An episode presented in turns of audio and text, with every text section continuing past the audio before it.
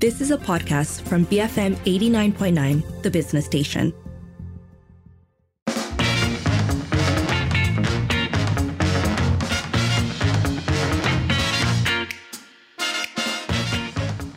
It is 547 on trending today, the debate between Rafizi Ramli and Syahir Sulaiman and how they both did. So, in other words, the first hour of our show today is about men talking at each other. in other words, uh, so that sounds like our politics, more or less. Uh, mm. Uh, because yesterday was, of course, the highly anticipated debate between Economic Minister Rafizi Ramli and Bachok MP Syahir Sulaiman. Uh, it was broadcast live on Astro Awani and RTM at nine o'clock, and a lot of people have shared their thoughts on on the event. Um, I think that broadly speaking, so actually, before we get to the thoughts, I am wondering whether this made the whether the debate itself made as big a splash as the back and forth pre-debate about why won't anyone fight me?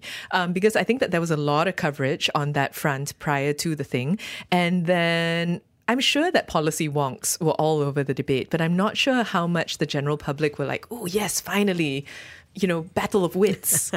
you know, there was one thing that Rafizi said I thought was quite telling is that he wasn't there to uh, really convince those who were loyalists on either side of the fence, um, and especially those from uh, Perikatan Nasional that, you know, his opponent, as it were, was, uh, you know, representing. But he was looking at the fence sitters. He wanted to speak to the fence sitters. And, um, and this wasn't ever going to be a real policy discussion, but it had to do with trying to understand whether your politicians can articulate a view, and in the case, uh, and this is what uh, I think many people were kind of rolling their eyes about, is that not answering the question or not understanding the question you're being asked. So interesting, right? Because from the tone of the debate, while Rafizi might have been appealing to the fence sitters, it seemed fairly clear that Syahir was speaking to their supporters. Um, because um, one of the biggest criticisms that was leveled at Syahir is that while Rafizi at least was talking about policy and economic aspirations, he kept uh, Syahir kept going back to um, identity politics, um, didn't seem prepared. So that's some of the um, the tenor of the criticism that's being leveled. Now, if we look at um, what you talked about, Lynn, it does seem like there was more excitement pre debate than after. For what it's worth, the people that you might expect to follow something like this did have plenty to say. For instance, Azrul Muhammad Khalib tweeted, Syahir, when he's making sense, is busy politicizing and attacking the government's position. But he forgets that he's supposed to offer an alternative or counter proposal on behalf of PN. No data, all rhetoric, no real substance, substantiated statements except for Quranic scripture. Uh, yes, but then others pointing out how that might be perceived, right? So Devish, for example, saying, scary thought, we're all in a bubble, and past PN supporters watching this are taking home a totally different message. Um, Emmanuel Sa- Samaratisa also saying, I'm not a Madani fan, but Syahir just reinforces the fact that under PN, we won't have a future. The man, just like his coalition, has nothing to offer by way of economic policy. That said, will this matter to many of the Malays? Yeah, so I, well, I, you know, I think it matters to all of us, right? And the different types.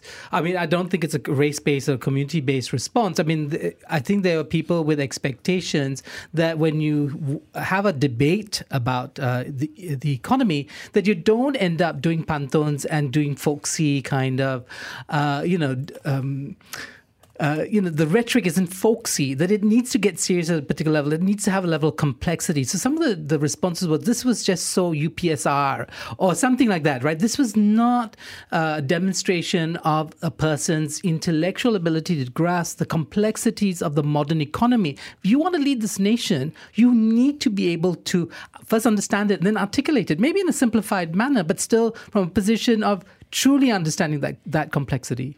So let us know. Did you watch the debate between Rafizi Ramli and Syahir Sulaiman? What did you think? You can call double seven double three two nine hundred, send us a voice note or WhatsApp 018 Tweet us at BFM Radio. Break from mediocrity. BFM 89.9. It is 5.53. You're listening to the Evening Edition with Sharmila, Lynn and Sharad. We've been asking you whether you watched the debate last night uh, between Rafizi Ramli and Syahir Sulaiman. What did you think? You can call 77332900, send us a voice note or WhatsApp 018 789 Tweet us at BFM Radio. We have some uh, thoughts. So, uh, TIDJ says regarding the debate, chaos. I felt I wasted an hour and a half of my time watching it. Every answer was surface level. Yeah, so you know, um, this is I, I, think this is a typical response. That people were expecting more. Why were they expecting more?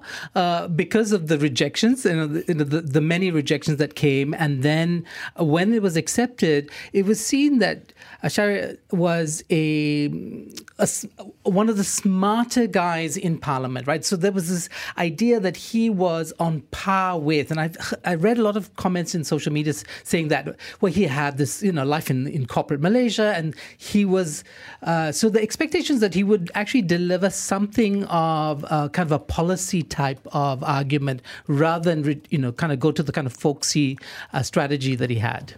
We have um, Shamsul, meanwhile, saying, um, I didn't watch it. I'm fully aware that Rafizi is a good speaker. End of the day, though, I'm also aware that he's just a formula person rather than an implementer. This formula thing is really just kind of. You know, it dogs him, doesn't dogs it? him everywhere. But actually, Shamsul, this leads me to wanting to ask um, actually everybody a question. So I wasn't on air the day that we did our debate show. So um, I'm curious to know whether we think the debate format can ever actually be substantive. Because the, the thing is, you put people in, of course, it's supposed to be mano a mano, right? You get to see people go face to face and therefore get a sense of who they are and how they they contest directly against one another. And I think that's a lot of value. I don't know though if I'm watching debates to see whether they um, necessarily have the most depth in terms of policy, partly because of the time constraints, partly because of the yelling constraints, uh, partly because of the interrupting. You know, the, the very format of it, uh, TIDJ called it chaos. And I think there's something to that. So I'm not. I love the idea of debates. I just don't know if we are necessarily understanding what we're supposed to be getting out of them maybe there's more than one type of debate, and uh, what we need is the proliferation of debates of all kinds, uh, rather than expect that there should be one ideal type of debate. Sure, right? yeah, right. Because there's also these these really bizarre moments where uh, uh, one of the, the, you know someone said, well, you know, my mother's from Kelantan, my and my father's from Malacca, something got a cheer. So clearly, and I'm not quite sure uh, what this was kind of uh, trans nigri type of love affair that was getting, you know uh, acknowledgement from the crowd. So there was this really weird kind of uh, sports like atmosphere around mm. this, and and you know you know that's going to happen too. But what what sometimes you can get maybe is a sense of the philosophical orientations, you know, some divergent sense of what is primarily important for one candidate or one party as opposed to another. To tie it all together, actually, the other thing you get a sense of is manner. Yes. Um, because, yeah. you know, you are, of course, it's a debate. You're expected to be a little bit oppositional to, to have that kind of fight. But are you, you know, are you a five? I, I, I'm not saying Syahir was, I'm saying in general, in general in debates, are you sort of just saying, yeah, and then what? Yeah, and then what? you know, um, or are you having substantive interjections? You know, so I think it's things like that that you get out of debates. I'm just saying, I don't know if depth is what we're looking for. Well, Amir says Syahir has missed a chance to propose uh, to reinstate the GST. Formula Minister kept really on telling uh, Formula Minister kept on telling the audience about the nation's debt of 1.5 trillion, but didn't have a solution to solve it.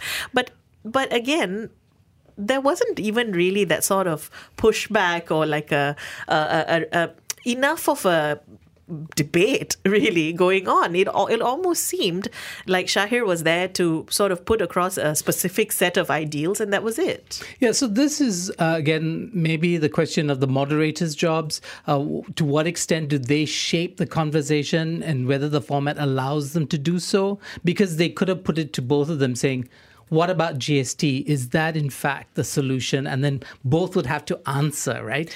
Actually, what I find really interesting, Amir, um, is your message dings both debaters. Mm-hmm. Um, you you point out that Syahir missed a chance. You also said that um, the minister essentially, in your view, did not have a solution. So who do you think did worse? I, I, I, think this is the debate question, yeah. right? Like, if you're going to say that they, they both weren't great, um, you know, then who was more convincing? Well, uh, keep your thoughts coming. You can call us, you can send us a voice note, you can WhatsApp us, you can tweet us, and keep it here, BFM 89.9. You have been listening to a podcast from BFM 89.9, the business station. For more stories of the same kind, download the BFM app.